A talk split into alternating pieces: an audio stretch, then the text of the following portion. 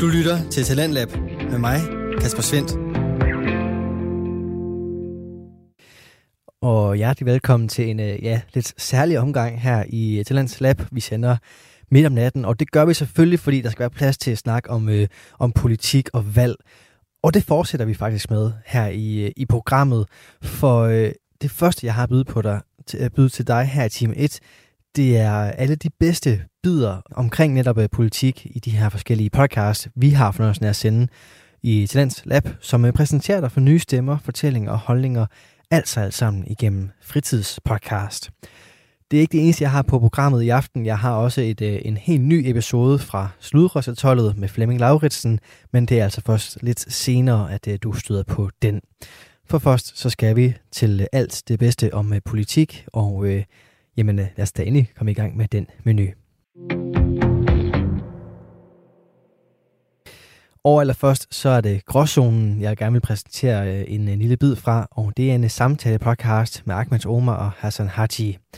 Deres, en af deres seneste afsnit handler om det her med, om man overhovedet skal stemme, og om man kan deltage i demokratiet ved at blive siddende på sin sofa. Jeg synes, det er en ret spændende snak, fordi det handler jo om det der med, jamen, hvis nu man ikke finder nogen, man ligesom har lyst til at stemme på, eller ikke lige kan se sig selv i, jamen øh, kan man så deltage i demokratiet? Kan man så godt øh, ligesom stå ved, at man har taget et valg, også selvom man bliver derhjemme, for øh, Ahmed han øh, argumenterer blandt andet for, at øh, jamen, så må du nødt til at gå ned og så stemme blankt, mens Hassan han synes, øh, det kan man roligt gøre bare ved at sidde derhjemme. Du får en øh, bid fra samtale-podcasten Gråzonen lige her.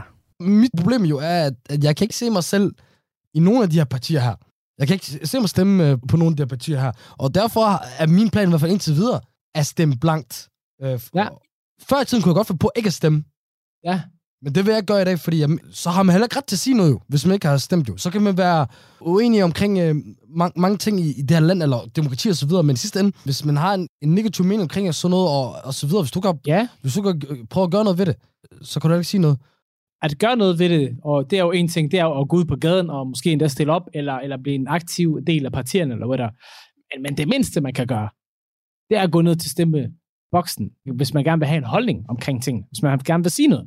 Jeg overvejer også lidt at stemme blankt, fordi jeg faktisk ikke rigtig ved, hvem det er, mm. jeg har lyst til at stemme på. Og lige præcis det der med at stemme blankt jo, er jo en kæmpe gråzone.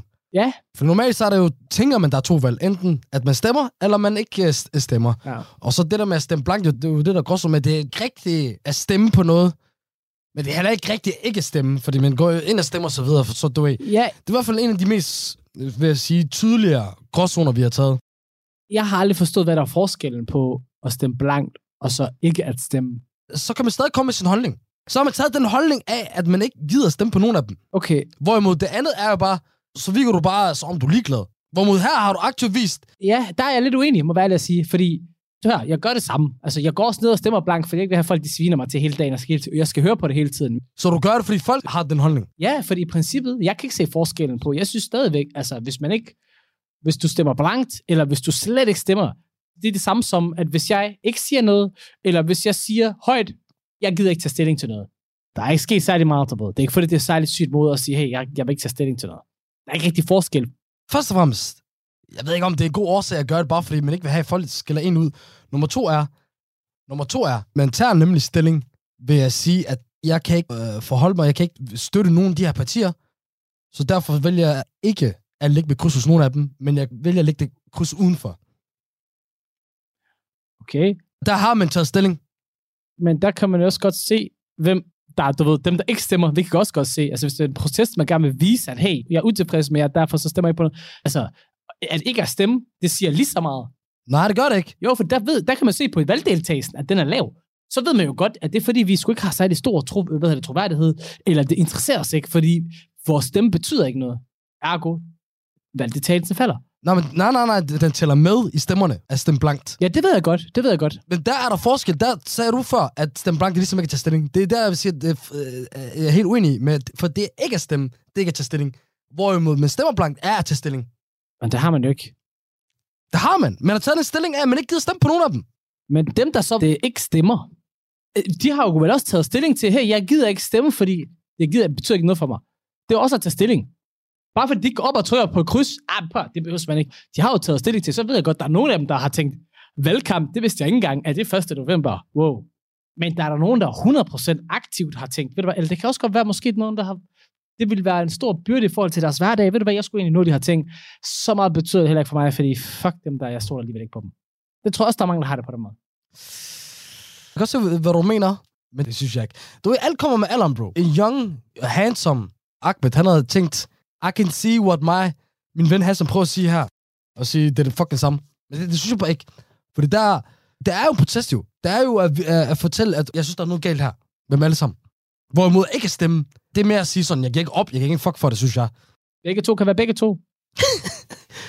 det er jeg ikke i tvivl om. Nej, det mener jeg seriøst. Du har lavet dit eget ordsprog. Hvad betyder begge to og begge to? Nej, men altså, du forstår mig ret.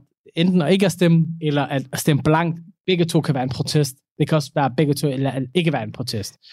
Jeg synes ikke, der er så stor forskel. Jeg synes, det er ikke at stemme, det er bare protest med hele valget, og ikke så meget partierne. Jamen, jeg synes ikke, at fordi man har taget en lille handling og går op og sætter et kryds på et stykke papir, du ved. man kunne lige så godt bare sætte et kryds et random sted, jo. Det ved du også selv, det er ikke en lille handling, at tage dig op og sætte din kryds. Det kommer an på, hvor, hvor langt du skal gå ud. Altså, hvis, hvis du skal... Hvis, nej, men forstå mig ret. Forstå mig ret. Hvis du skal cykle 4 eller 5, 6 km ekstra, du ved, så kan det godt være, det betyder noget. Men hvis det er på vej hjem... Jeg skal ikke cykle nogen steder hen, det kan jeg fortælle dig. Præcis. nej, nej, jeg mener, jeg, jeg har ikke cykle, jeg, skal, jeg kommer ikke til at cykle det der, men det er ikke, ikke præcis, hvad, det kommer til at være langt. Lad mig spørge dig om noget, så tror du ikke, hvis man gjorde det helt elektronisk bare, tror du ikke, valgdeltagelsen var meget højere? Jo, det burde de gøre. Du ved, midt i det, alt det der, khalas, det er ikke, der er ikke noget, man kan lige swipe på det. Hvorfor gør, fanden gør de egentlig ikke det? Jeg tror, det der med, at der er chance for at snyde og sådan noget. Sikkerhed. Ja, ja. Ja. Jeg skal lige finde et ordentligt. Men jeg tror, hvis de gjorde det den der dag, khalas, jeg skal også nok stemme. Så og så on, bror man. Apropos at shine og show off social media gamet, bror man. Hvordan ser det ud? Hvordan har det ændret sig? Fordi jeg synes seriøst, før i tiden, da vi var små, Liberal Alliances partileder, a.k.a. Daddy, Alex Vanopslov, som de kalder ham, ind, Daddy. ind på TikTok. Han er, han er gået amok jo. Ikke sige, de kalder ham Daddy på TikTok. Kalder de ham Daddy på TikTok? Der er nogle videoer og så videre, han bliver kaldt daddy og kommentarer, så det bliver lidt en ting at kalde ham daddy. Men øh, det er interessant jo, manden, han er overalt på YouTube for eksempel, med alle de der annoncer, de her videoer laver. Ja, Han er god til at lave de her TikToks. det er han i hvert fald. Og også de der små kortfilm der, der kommer rundt omkring Ja, præcis. i annoncer. Han havde overtaget det så meget, at de fleste partier, de kom med på. Jeg så sådan en med Messerschmidt forleden, jeg var gode ven. Ja, Danish Folkeparti. Han er en del af hvert fald nogle Avengers der, hvor mange af dem er døde.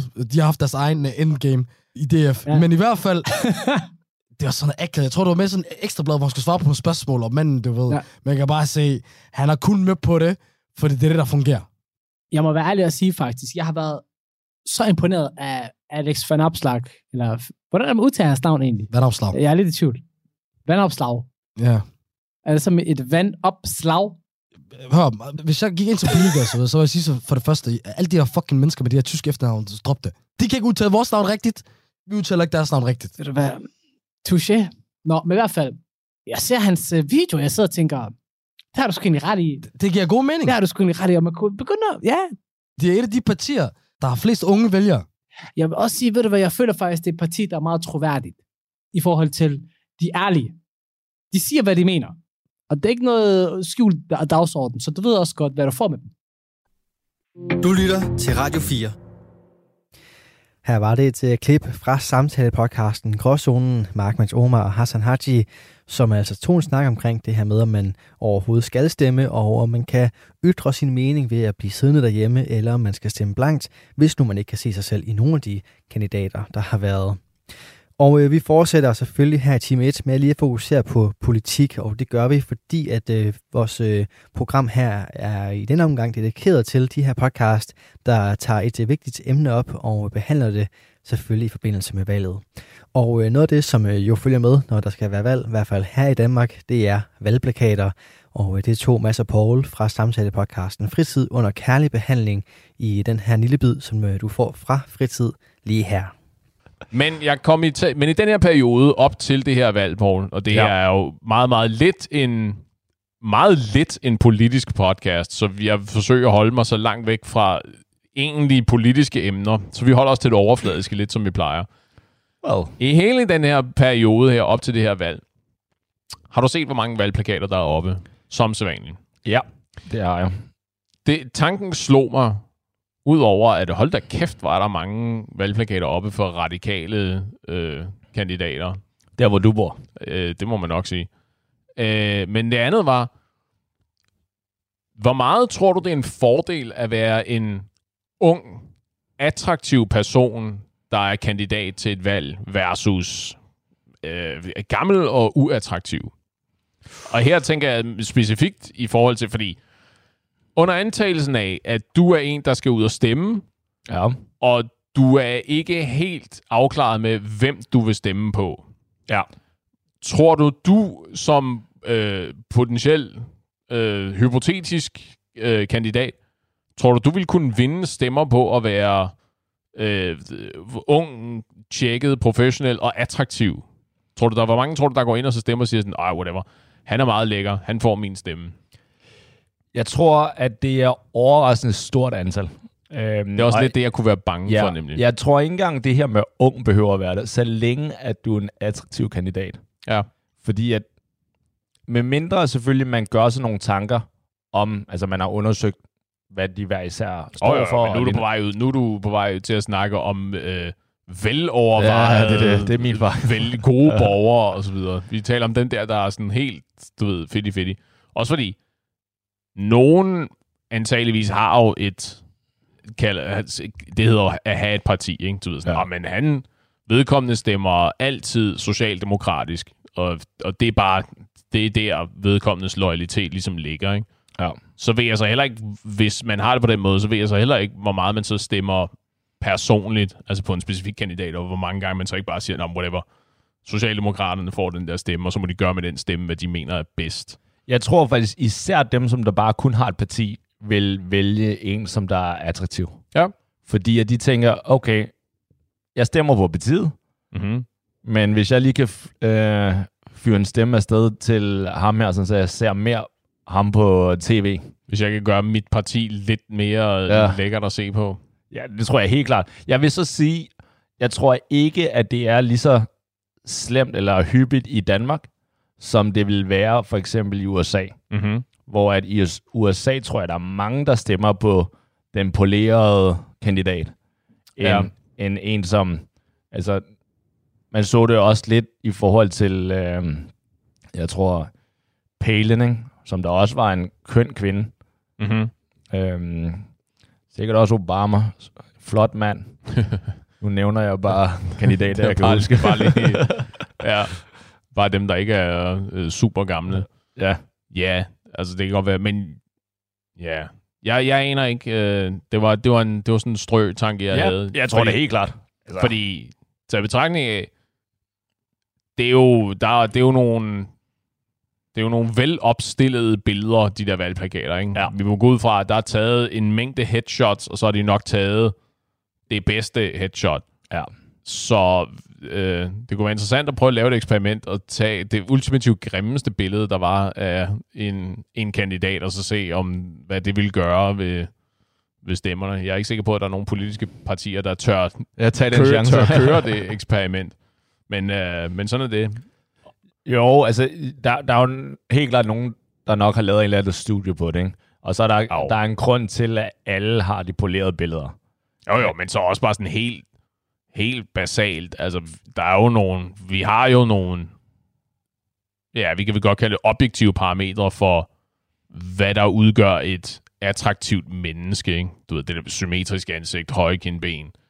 Øh, du, ved, der er de der sådan helt, hvor, hvor sådan universelt, det, det synes vi er attraktivt, ikke? Ja. Øh, Brad Pitt. universelt. Ja. Alle mennesker. Nævn en, der ikke synes, han er en flot mand. Ja, det, altså, jeg, synes- jeg synes, han er en pæn mand. Ja, så det, du ved. det. Jeg, jeg, det her jeg, jeg, havde, venner. jeg havde stemt på ham, hvis han havde stillet op. Men, det er Ja. jo virkelig, men det er jo virkelig et spørgsmål om, du ved, i sidste det er jo en popularitetskonkurrence, ikke? Ja. Øh, Eller det er det blevet i hvert fald. ja, og, men det, er, det har det jo altid været. Så er spørgsmålet så bare, hvad, hvad gør dig populær, ikke? At på, og det varierer vel i virkeligheden også, ikke? At på nogle tidspunkter, så er det et spørgsmål om, hvem er den mest kvalificerede, hvem siger de øh, klogeste ting, eller hvem siger de ting, der resonerer mest med folket. Det er dem, der det er den mest populære, ikke?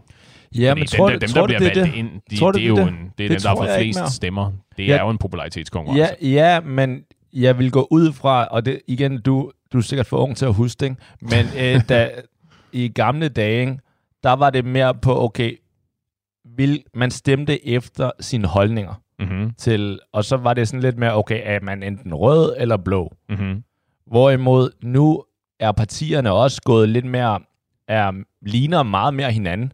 Så nu Ja. er det meget en popularitetskonkurrence, og det er lidt ligesom, fordi at jeg ved, der er en del af vores lytter, som der også følger med i sådan noget, ikke? så jeg tænker, at jeg lige skal drage en parallel med, ligesom sådan noget Idols eller X-Factor lignende, ikke? Du lytter til Talentlab med mig, Kasper Svendt. Her var det samtale-podcasten Fritid med Mads og Paul omkring øh, valgplakater. Og øh, hvis du vil øh, finde flere episoder fra de to unge mænd, så kan du gå ind på din foretrukne podcast tjeneste og finde Fritid derinde. Du er skruet ind på programmet Talents Lab her på Radio 4, hvor vi præsenterer Danske Fritidspodcast. Og øh, i denne time 1, der har vi fokus på de podcasts, som øh, har haft med politik at gøre, for øh, ja, det er altså det, som øh, selvfølgelig er det helt store emne, også her i nat. Og øh, for at blive ved øh, med at tale om det, så skal vi faktisk et øh, smut til kommunale politikere, for i kandidaten og lærlingen med Jonas Henriksen og Gunvar Jensen, der støttede du netop på snak omkring kommunalpolitik. Det gjorde du blandt andet, fordi at både Jonas og Gunvar nu sidder i byrådet i Kalundborg Kommune, og derfor så kunne de altså give et helt særligt indblik ind i, hvordan det egentlig vil sige at være politiker på det kommunale niveau. Det kan du høre lidt mere om i det her klip fra kandidaten og lærlingen. Velkommen til kandidaten og lærlingen. Mit navn er Jonas Henriksen, og jeg har stort set ingen erfaring med lokalpolitik. Derfor er jeg lærlingen. Jeg hedder Gunvar Jensen, og jeg har mere end 30 års erfaring inden for kommunalpolitik. Og det er mig, der er kandidaten. Og sammen er vi kandidaten og lærlingen. Gunvar skal forsøge at gøre mig, og forhåbentlig alle lytterne også, lidt klogere på kommunalpolitik. Jamen Gunvar, så sidder vi her igen. Det gør vi nemlig. Og vi har også gæst i dag. Ja, det har vi. Og øh, det er dig, der har inviteret Christian. Det har jeg nemlig. Ja. Og jeg har jo glædet mig rigtig meget til at, til at snakke med Christian, fordi det, han er jo formand for et lokalråd. Mm. Og, øh, men det kan Christian selv fortælle. Christian, kan du, øh, eller velkommen til Ja, tak. for det første. Tak. Og øh, kan du ikke lige præsentere dig selv? Jo, det kan jeg godt. Jeg hedder Christian Olsen og øh, er formand i Havnsø Lokalråd. Og derfor så øh, har Gunvar så inviteret mig her i dag for at tale lidt om det, og det stiller vi mig meget gerne op til. Og hvor, du bor selv øh, i Havnsø? Ja, jeg er født og opvokset i Havnsø og bor derude i dag sammen med min kone Tina og vores to børn. Og er engageret i idrætsklubber og så videre, andre foreninger. driver virksomhed for Havnsø. Og nu, øh, nu, jeg er i hvert fald vant til, at når man kigger sådan generelt på lokalråd, så er det, så er det nogen lidt op i årene, på den, mange gange på den gode side af 50 eller, eller 60 år. Hvor gammel er du, Christian? Jeg er 41. Sådan. Ja, Fedt. Nu tror jeg, jeg tager ordet. Nej, men øh, inden du gør det, Gunnar, så kunne jeg faktisk godt tænke mig at høre, Christian, Havnsø, hvad, hvad, hvor er vi henne i Danmark, og øh, hvad, hvad kendetegner området? Ja, det gør, altså, det gør miljøet i Havnsø jo, og den øh, natur og udsigt, vi har. Altså, man kan kigge ud over øh, vandet, se til øh, Nixelø og tage, gå en tur på Vesterlyng, og så er det samtidig en færgeby, det, hvilket man i virkeligheden glemmer, når man bor der, men øh, Og man kan sejle til. og man kan sejle til Sejre og til Nixlø, og vi har lidt fiskere derude, og, og sådan nogle ting, så der er, der er godt nærmiljø. Så det, vi er i Kalundborg Kommune, Ja. og vi er i den nordlige del, Ja, nordvestlige del. ud mod, hvad hedder det, farvand? Ja, det hedder så Nixlø Bugten og Sejre Bugten, ja. Okay, ja. Og øh, hvordan var, øh, nu er jeres lokalråd ikke så gammelt, hvordan så Havnsø ud for, for fem år siden? Ja, altså, ja, altså fysisk så ligner den jo sig selv, kan man sige, ikke? Men, øh, men nu her, synes jeg, der blomster en masse initiativer op, og mennesker, der gerne vil noget, og en, øh, en optimisme øh, sådan, øh, blandt beboerne og de virksomhedsdrivende, foreningerne. Der er kommet lidt gang i den. Ja. Hvor, hvorfor var der, var der et behov for det? Hvorfor, øh, hvorfor havde I behov for et lokalråd? Ja, hvorfor vi havde behov for et lokalråd, det, det, det tror jeg heller ikke selv, vi i virkeligheden var klar over, vi havde. Men det kom jo frem på et øh, vælgermøde, der blev holdt nede på øh, værftet, vi har, hvor der var politikerne blev kaldt ud i forbindelse med sidste kommunalvalg. Og øh, der sad de op ved panelet og blev udspurgt om en masse ting, og, og nede i salen, som vi jo har der, der kom der en masse spørgsmål op. Og så var det rent faktisk, at politikerne anbefalede os at lave sådan et lokalråd, og for at kunne stå lidt mere sammen og sammentømre byen og sørge for lidt udvikling. Ja, se, nu vi ved, hvad er der, hvor det interesserer mig. For det første vil jeg sige til dig, Jonas, det er helt tydeligt, at du er lærling, når du siger, hvordan er Havnsø? Er Havnsø i Kalmborg Kommune? Ja, det er det faktisk. Ja, men det ved jeg godt, men Nå. det ved lytterne ikke. Nå, tak skal du have.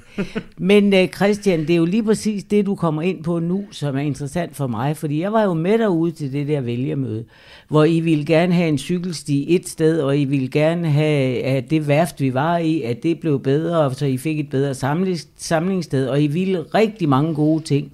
Men det var jo fuldstændig, det fløj jo ud til alle sider, og så sagde politikerne nemlig til jer, I bliver nødt til at samle jer, I bliver nødt til at lave et lokalråd, I bliver nødt til at lave en beboerforening, I må selv om, hvad det er, men I må samle jer.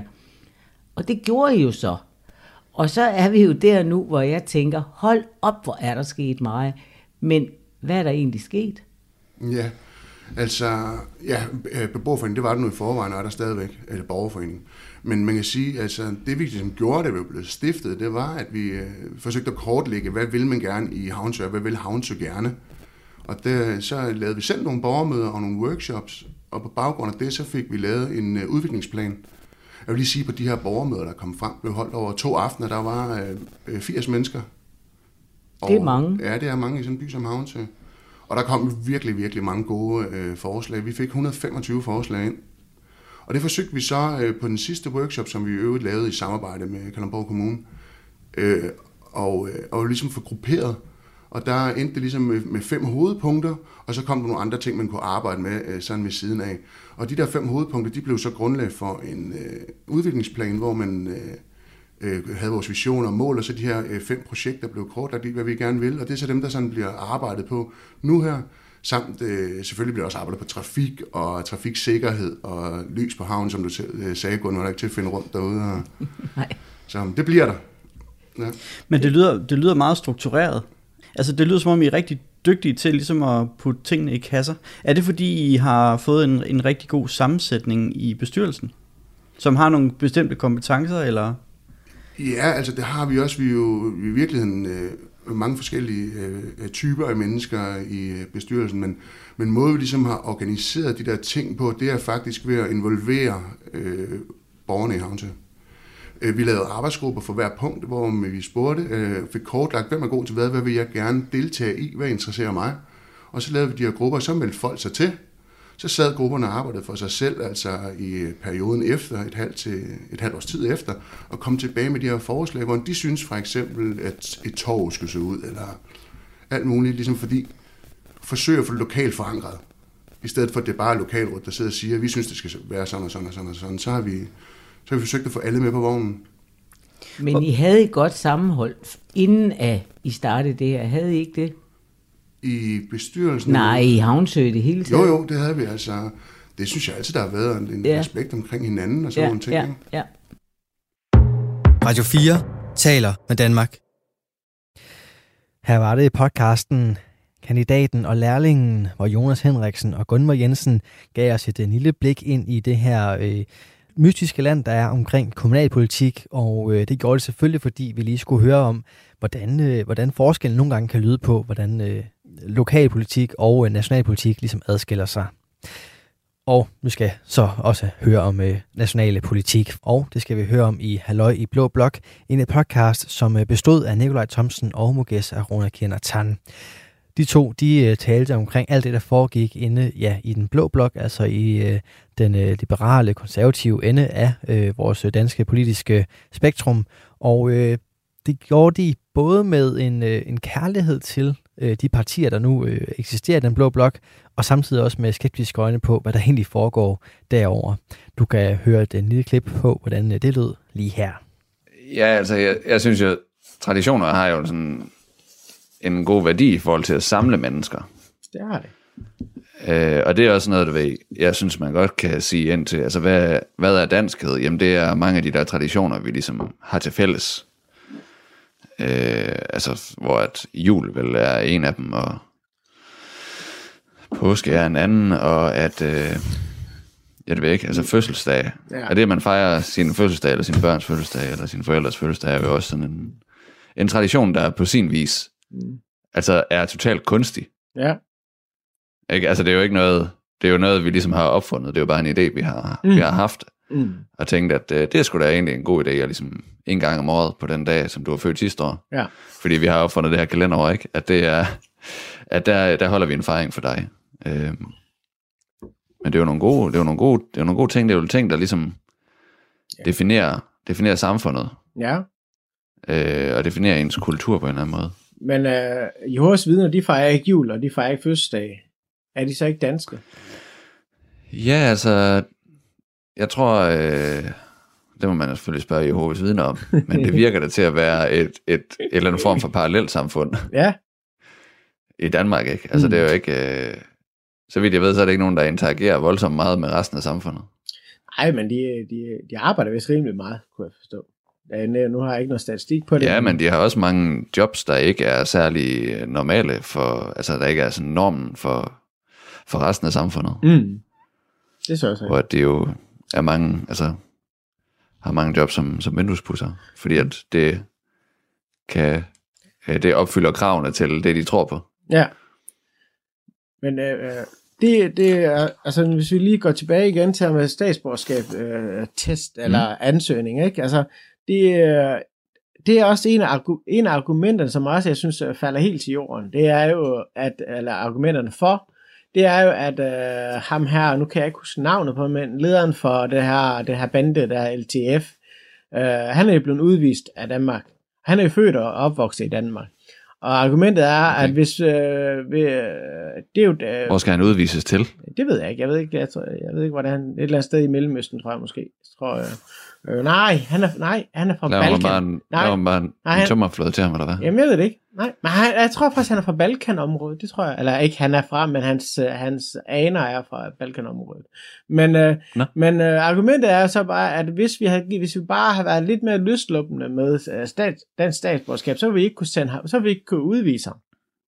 Altså. Mm. det vil sige, at vi skal lave en... Øh, vi skal gøre det så svært som muligt, fordi vi har en enkelt, en, enkelt person, der er, øh, er et helt forfærdeligt menneske. Så skal vi, så skal vi lave en lov og, og lovgivning efter det. Det altså, altså, vi, mm. Mm. altså det, i, i, i mit hoved svarer det jo lidt til, at, øh, øh, at vi skal, vi skal stoppe med at flyve, fordi øh, der, er, der er faktisk nogle fly, der, der, der falder ned fra himlen. Ikke? Ja. Ikke? Altså, øh, det, Hmm. det, øh, og, og det, jeg, jeg synes også, jeg synes også, det, det er den anden ting, der sådan øh, irriterer- mig lidt, men det, øh, det står så også, øh, det er en del af øh, lovgivningen nu, som, øh, som jeg kunne se, øh, hvad det hedder, forskellige menneskerettighedsorganisationer har, har, har klaget over, det er jo, at hvis du er født i Danmark, og født og opvokset i Danmark, men dine forældre ikke er, dansk, ikke er danske statsborgere, så, skal du, så er du heller ikke per automatisk dansk statsborger. Så skal du op til de her test. ja, Og det, det virker lidt underligt. ja, uh, altså, der, der, der vil jeg jo sige, der gør man, for mig, der gør man jo en, en bjørntjeneste for integrationen her. Der går man her allerede og siger, du er ikke god nok endnu. Mm. Uh, men når du fylder 18, så kan du lige bestå nogle uh, test. Så kan du se, om du er god nok som dine klassekammerater. Ja, og det er jo vel vigtigt at ligesom sætte sig ind i, hvad er det, hvad er det for en person, vi snakker om her, ikke? Altså det er en person, der er født og opvokset her, så hele deres barndom har de gået i danske institutioner og dansk skole, Præcis. øh, og måske øh, altså taget en håndværkeruddannelse, eller taget en gymnasial uddannelse, Mm. og så bliver de, og så bliver de 18, ikke? Ligesom du og jeg. Ja. Og, øh, og så er der valg, ikke? Og så kan de ikke, Nej. så kan de ikke få lov til at stemme lige pludselig. Nej. Sammen med alle deres danske kammerater. Lige præcis. Ikke? Det, altså, det er virkelig et kæmpe øh, kado til de folk, der har lavet det her, fordi ja, det, det skal nok sætte integration og, og hvad, med følelsen af danskhed i vejret. Ja, ja. Ikke? Ja, ja, det er sådan lidt, nå okay. Altså, og, og det, nu, nu må man jo så gøre det endnu sværere, ikke? Altså, nu skal den her person, der er født og opvokset i Danmark, ikke? Og, øh, som, og alt det, Mm. du har nævnt, ikke? Og så skal de op og forsvare over for, jeg ved ikke hvad, hvor mange mennesker, øh, hvad for nogle det er, hvad for nogle typer, der kommer til at sidde der. Og så skal han eller hun Mm. forklare, hvor, øh, hvorfor vedkommende skal have stats, statsborgerskab, og hvor danske de egentlig er. Mm. Ikke? Eh, Okay, lad os bare antage, at det her det vil fungere. Man kan finde et eller andet formel for det her, ikke? Mm. Hvorfor gælder det så ikke alle danskere? Ja. Altså, jeg vil jo påstå, det er jo ikke, det er jo ikke de demokratiske værdier, en nynazist appellerer på. Nej. Eller opponerer på. Ikke appellerer, men opponerer på. Ikke? Mm. Men, øh, øh, men, hvis, du, men øh, hvis, han har, hvis hans forældre er da- danske statsborger, jamen, så, så har han værdierne i sig, selvom han går ind for alt muligt raceadskillelse og, og alt muligt andet, ikke?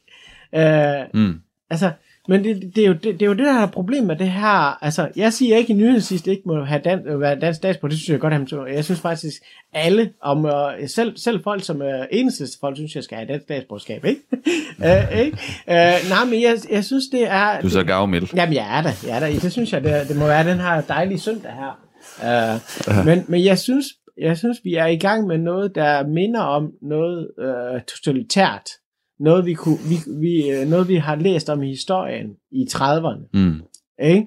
Uh, Men altså, men altså, man kan vel også vende den om og ligesom gå til den anden ekstrem og ligesom sige, jamen altså, det er vel heller ikke en mulighed, at vi bare byder alle mennesker i verden indenfor i det her relativt lille samfund. enig.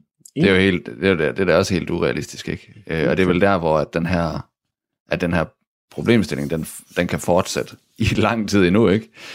Det er, at øh, der er rigtig mange mennesker ude i verden, der øh, ikke har formået at, at blive en del, eller ikke, altså Mm. heldig måske, privilegeret at være en del af et velfungerende samfund.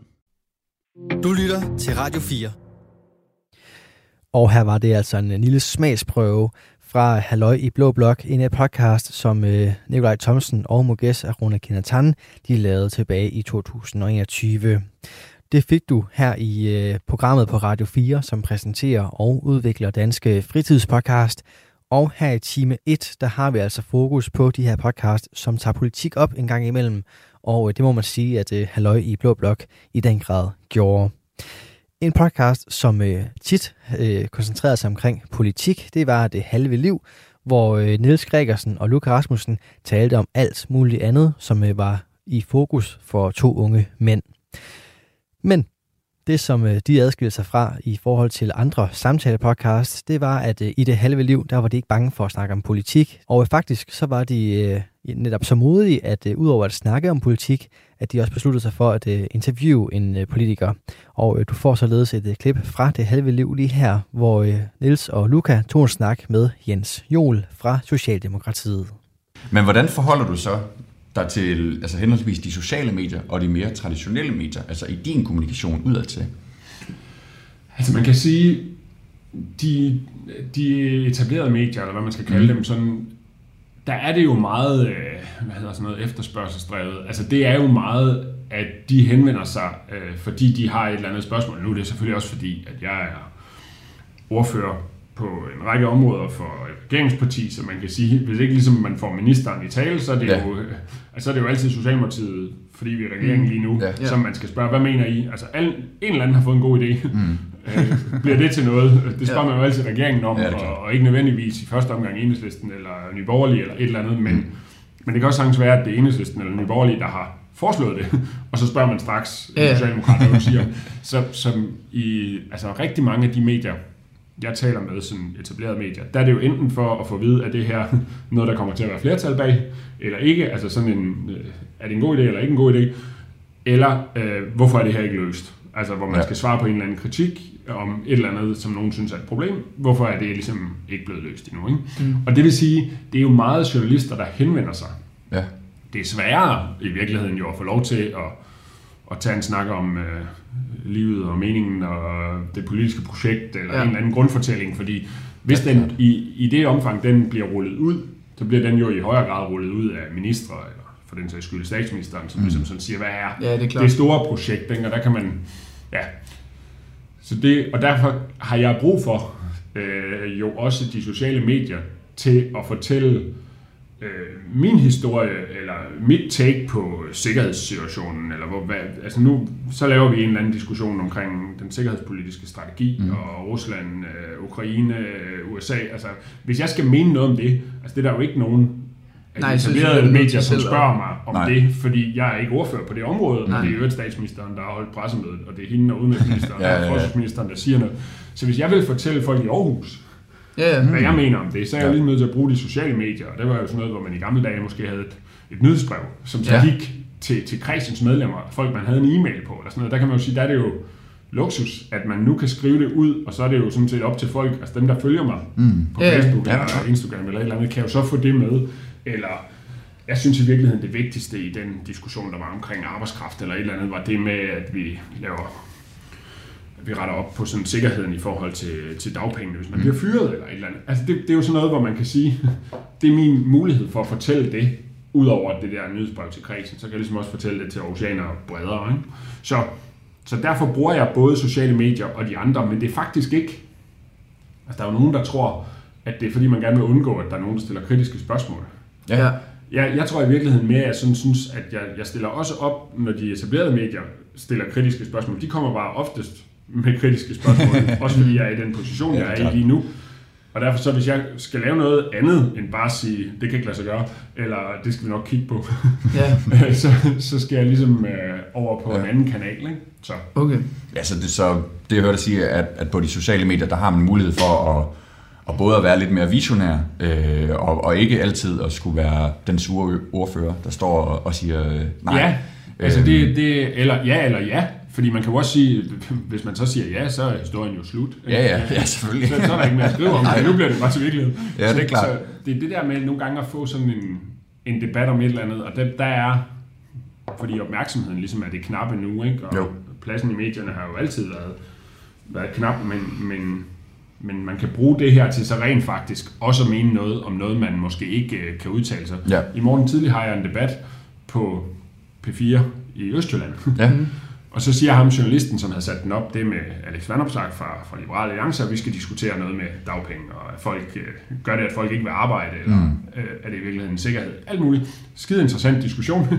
Så siger han så til mig, gider du ikke øh, lige komme med et par citater nu, fordi så laver jeg lige en artikel på DR.dk om Ja. morgenen. Mm. Og så var jeg sådan lidt, ja, der er du faktisk nødt til at ringe til min kollega, Henrik, Ja. som er valgt over på Sjælland, men som på landsplan jo er vores ordfører på det her område. Ja. Men jeg kan godt tage diskussionen på P4 Østjylland. Ja, det er klart. Fordi der skal vi lokale jo også være Ja, til stede. Ja. Men jeg kan ligesom ikke stjæle platformen på DR.dk, som er landsdækkende fra vores ordfører. Så så sender jeg den ligesom videre. Og derfor kan man jo sige, de etablerede medier har jo også en rangordning, sådan så på, Ja. i Østjylland er jeg ordfører for mere. Ja. Ja, ja, på en eller anden måde. Ja, det, ja, det må du på jo lige national være. plan, ikke? Ja, jo, selvfølgelig. Fordi de siger sådan lidt, at finansordføreren er ikke lige valgt her, men du er formand for finansudvalget, så er det dig. Okay. altså, det, Ja. ja. sådan på den måde har man forskellige roller, ikke? Jo. Ja. Jamen, øhm, så 20 minutter herinde i, øh, i podcasten, synes jeg også, det er på sin plads at få en lille præsentation af dig, mm. som øh, en lille hjemmestrikket en. Ja. Øhm, så øhm, ja, øhm, du er 43 år gammel, ikke? Jo. Yes, og øh, er medlem af Folketinget for Socialdemokratiet, valgt i Aarhus, oprindeligt fra Odense, kunne jeg læse mig til. Men øh, du puder dig alligevel med at være oceaner. Ja. Øhm, du flyttede også til Aarhus i 1999, og øh, her begyndte du at læse statskundskab på Aarhus Universitet. Så lidt ægte oceaner må du vist efterhånden være blevet. Øhm, siden du blev valgt til Folketinget i 2011, har du haft en lang række ordførerskaber og øh, siddet i forskellige udvalg, blandt andet formand for Finansudvalget, som du sagde. Øh, og på nuværende tidspunkt kunne jeg læse, til, øh, kunne jeg læse mig til på øh, Folketingets hjemmeside, at du øh, børneordfører, EU-ordfører, friskole- og efterskoleordfører samt undervisningsordfører. Øhm, før du blev medlem af Folketinget, kunne, øh, var du underviser på øh, Aarhus BBS, øhm, samt undervisningskonsulent på Arkitektskolen Aarhus. Og af din erhvervserfaring, der står øh, det vigtigste arbejde selvfølgelig som filmoperatør ved Øst for Paradis og øh, lærervikar. Det, øh, det kan der ikke være tvivl om. Og øh, det er jo efterhånden blevet en gammel kendt sag, at du, øh, du ligner Martin Brygman. Øh, men jeg kan se, at du har fået ny frisyre, så jeg ved ikke, om, øh, om det er noget, du har aftalt med Martin. Har han også, øh, har han også fået ny frisyre, eller hvordan? Ej, vi, vi er, altså som P4, da de ringede og spurgte mig, sagde de, I er simpelthen, altså du er jo visuelt gået fra ham. Ja, okay. Så kan man sige, at det var et hårdt breakup, men øh, Ja. Du lytter til Talentlab med mig, Kasper Svendt. Her var det et interview med øh, Jens Jol, en øh, politiker, som øh, havde sagt ja til at deltage i podcasten Det Halve Liv, som består af Niels Gregersen og Luca Rasmussen. Og øh, det var det næst sidste klip, jeg havde med fra en øh, dansk fritidspodcast, som øh, på et eller andet, andet øh, niveau øh, har beskæftiget sig med politik i løbet af året. Og det gør vi selvfølgelig i forbindelse med valget og øh, den lidt særlige sendetid, vi har fået her på Radio 4. Og vi skal til at øh, have det sidste klip fra en podcast, som øh, kaster sig ud i netop det. Det her, det er en lang historie kort, og øh, den har historieunderviseren Asger Ville som øh, vært. Normalt så byder en lang historie kort på historiske neddyk, sjovt nok, ind i, øh, ind i alle mulige forskellige ting, der har med historien at gøre. Der er meget mere fokus på, hvordan øh, vi som mennesker går til det at øh, lave historie og øh, undersøge den. Men det, som øh, lige pludselig blev fokus i en øh, miniserie fra Asger Ville, det var altså politik, og det var det igennem fokuset på den franske revolution, det moderne demokratis fødested. Og øh, vi skal høre en, øh, en lille bid fra en lang historie kort og øh, Asger Villes neddyk i den franske revolution. Nå, lad os så skynde os tilbage til 1793 og Frankrig. For det er nemlig den tid, vi er rejst tilbage til i dette afsnit. Og du har lige været vidne til en af de helt store historiske begivenheder i verdenshistorien. Det hule dump for guillotinebladets møde med træplanken gav genlyd over hele Europa, ja endda over Atlanterhavet i sin samtid. Men det gav og giver stadig også genlyd tværs gennem tiderne. Et geografisk og tidsligt ekko kastedes ud over verden dengang i oktober 1793. For det du så, var i al sin affortryllede grusomhed mordet på Frankrigs dronning Marie Antoinette under en af den franske revolutions mest blodige perioder. 10 måneder tidligere var hendes mand, Ludvig den 16., også blevet henrettet i en guillotine, og vi befinder os således midt i en tid, der om noget markerer et brud med tidligere tiders kontinuitet. Marie Antoinette var hverken den første eller den sidste, der blev halshugget i Frankrig under revolutionen, men hun var en af dem, hvis død blev større end gerningen i sig selv. En af dem, hvis død ikke blot var deres egen, men også et helt verdenssyns symbolske død. I denne sæson forsøger vi som nævnt at forstå, hvad den historiske kontekst for et citat er. Hvordan bestemte ord kan indfange essensen af en udvikling og en sammenhæng, som stadig betyder noget for os i dag. Og det skal vi også i dette afsnit, men det er faktisk lidt svært, for hvis man virkelig skal forstå, hvad der døde sammen med Marie Antoinette, bør man egentlig gå helt tilbage til Romerrigets undergang i år 476. For på ryggen af skælvene for det romerske imperiums fald ned i dybet, opstod en ny samfundsform. Feudalismen. Men det vender vi tilbage til senere, for først skal vi lige tale lidt om det, vi også har berørt i nogle af de andre afsnit, nemlig spørgsmålet om historiefagets ånd og formål. Spørgsmålet om, hvordan man overhovedet kan forstå fortidens mennesker og deres handlinger, når de nu kan virke så besynderlige, som de engang imellem gør, når vi anskuer dem fra vores egen position. Tillad mig at trække et personligt eksempel frem. Jeg bliver en gang imellem på mit arbejde som gymnasielærer, at mine elever stillede mange interessante spørgsmål. Og et af dem, der går igen, er, hvorfor kvinder fandt sig i at blive undertrykt i fortiden. Og det er jo et ganske rimeligt og forståeligt spørgsmål, som bunder i en naturlig nysgerrighed, men det indfanger også den grundlæggende vanskelighed, vi har med at forstå, hvordan verden gav mening før i tiden. Spørgsmålet giver altid anledning til en god diskussion om, hvordan det, man spørger om, også former det svar, man får. Når man leder efter undertrykkelse, finder man den også, for den var der. Men måske er begrebet ikke helt nok til at beskrive situationen. Når man undrer sig over, hvordan kvinder accepterede det, vi i dag opfatter som undertrykkelse før i tiden, overser man let, at personlig frihed, som vi kender det fra vores eget samfund, forudsætter en lang række såvel materielle som filosofiske og teknologiske forhold, som stadig historisk set er meget nye. Det var nemlig ikke bare kvinder, som blev undertrykt i fortiden. Det var fortidens samfund, der var ufrit. Tankerne om og følelsen af, at man som menneske har uanede muligheder for at påvirke sit eget livsforløb og vælge frit mellem identiteter, job, interesser og lignende, er historisk set meget unge for de forudsætter blandt andet et menneskesyn, der opstod i oplysningstiden, og en økonomisk og materiel velstand, der først for alvor opstod i kølvandet på industrialiseringen. Og selv med industrialiseringen blev den frihed først almindelig meget senere. Lad mig prøve at give et eksempel. En københavns kvinde fra arbejderklassen i 1872 har ikke haft meget råderum eller mange muligheder for at realisere sine eventuelle ønsker om at forfølge sine interesser eller om at udvikle sine skjulte talenter. Gennemsnitligt set har hun sandsynligvis haft børn, for prævention var ikke udbredt.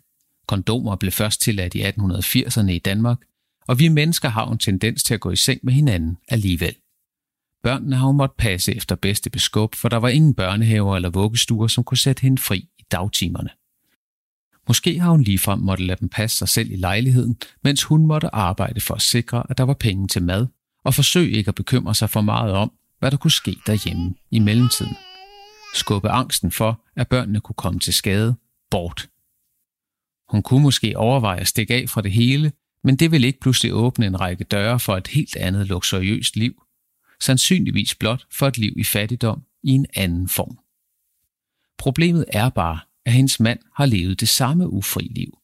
Han har grundlæggende ikke haft andre muligheder, men har selv måttet stå op til et arbejde på en fabrik i en baggård, eller måske som murer. I 1872 var arbejdstiden for en murer fra klokken 6 om morgenen til klokken 19 om aftenen. Enkelte har måske langsomt kunne arbejde sig op og blive mester, men det galt ikke de fleste. De har højst kunne håbe på et bedre liv for deres børn. Den gennemsnitlige mand har altså ikke udelukkende haft et ønske om at holde sin kone i lænker. Samfundet havde simpelthen ikke en form, der gav mennesker særlig meget frihed, medmindre man tilhørte en lille økonomisk overklasse. Det virker besynderligt set fra nutidens organiserede samfund med stor materiel velstand og økonomisk overskud, men de reelle muligheder for at skabe sig et andet liv var så godt som ikke eksisterende for det store flertal i befolkningen, hverken i 1800-tallet, i middelalderen eller endnu tidligere. Mulighederne er simpelthen ganske anderledes i dag, og derfor diskuterer vi, hvordan de skal bruges. Men om 300 år vil man måske se tilbage og undre sig over vores livsvalg, fordi en række forhold, vi ikke kan forestille os nu, gør sig gældende til den tid. Tænk for eksempel på, at vi putter vores børn i institutioner og lader fremmede mennesker passe dem flere timer om dagen, end vi selv er sammen med dem. 18 procent af alle børn under et år går i vuggestue. 96 procent af alle børn mellem 3 og 6 år går i institution. Hvordan kunne vi dog gøre det vil fremtidens mennesker måske spørge? Og så vil vi nok ønske, at vi kunne få lov at gøre en række indvendinger og nuancere fordømmelsen en anelse. Indvende, at det ikke udelukkende var et valg, men at flere forhold gjorde sig gældende. For fortiden var ufri, og rammerne var begrænsende. Radio 4 taler med Danmark. Her var det Asger Ville og øh, hans podcast En lang historie kort, som jeg fik lov at runde af for det her ekstra fokus på politik, som øh, jeg selvfølgelig tog her i øh, nattens Talents Lab, hvor øh, jeg havde fornøjelsen at præsentere dig for øh, forskellige fritidspodcasts, som altså har haft politik inde som emne. Og det var lidt en special omgang her i programmet på Radio 4, som øh, præsenterer nye stemmer, fortællinger og holdninger, alt sammen igennem Danske Fritidspodcast. Normalt så byder vi også på hele afsnit, og det er det, vi skal til nu. For vi har nemlig fået en, øh, en hel episode fra Sludrejsertollet med Flemming Lauritsen, som øh, du selvfølgelig også skal præsenteres for i denne omgang. Sludrejsertollet byder på samtaler med almindelige danskere, som har ualmindelige historier.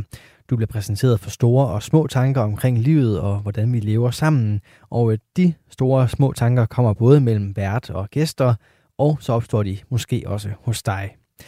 Flemming Lauritsen, han er en energisk og imødekommende vært. Han er nysgerrig og bringer altid særprægede vinkler ind i hans øh, samtaler, som er både udfordrer hans øh, gæster, men de er aldrig ubehagelige, og derfor så er det altid hyggelige, men aldrig kedelige samtaler, som øh, du støder på her i Sludre Det er også tilfældet i denne omgang, hvor han interviewer Anders Christian og Anna Helena Hjort fra firmaet Araka, der i denne omgang gerne vil tale omkring fred. Og øh, vi starter lige med en øh, bid fra Sludrøsatollet lige her.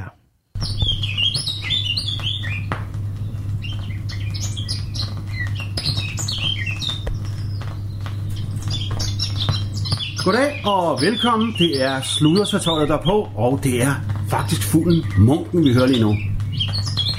Det er den 21. i 10. Og øh, i dag, nu når vi hører fuglelyde, det er også noget, man kan forbinde med fred. Og jeg vil prøve i dag at, at fortælle lidt om fred, som der er brug for i den her verden. Og til det har jeg simpelthen fået selskab af Anna Helene og Anders Hjort her, Christian Hjort, til at tale om fred fra Araka. Vi skal simpelthen prøve at se, om vi kan løse verdenssituationen så godt vi nu kan herude i Haveforeningen Engely, ude på Amager, i, i mit lille ydmyge hjem. Og øhm, goddag og velkommen Tak, I- Flemming. her. Tak, Flemming.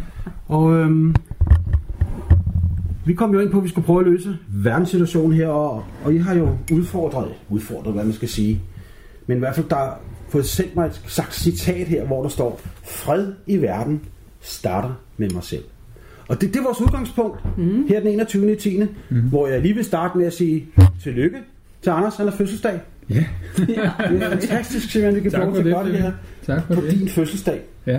Men øhm, ja, hvis der er nogen, der er kvikker derude, så ved de godt, at øh, jeg har tidligere lavet en podcast med Araka, og øh, de har jo mange øh, idéer til, hvordan man kan få det bedre og sådan nogle ting, så det kan man jo Mhm. altid tænke ud, hvis man har lyst til det. Men her i dag, der skal vi tale om fred. Ja. Og det er jo... Jeg vil også lige huske at sige, at man kan, jeg kan finde på Facebook, hvis man har lyst til det. Altså, nu er jeg lige ved Olle DJ, det er det ikke, men det sluger sig 12. øhm, og øhm, ja, tak fordi I kommer her, og vi skal tale om fred. Det skal vi.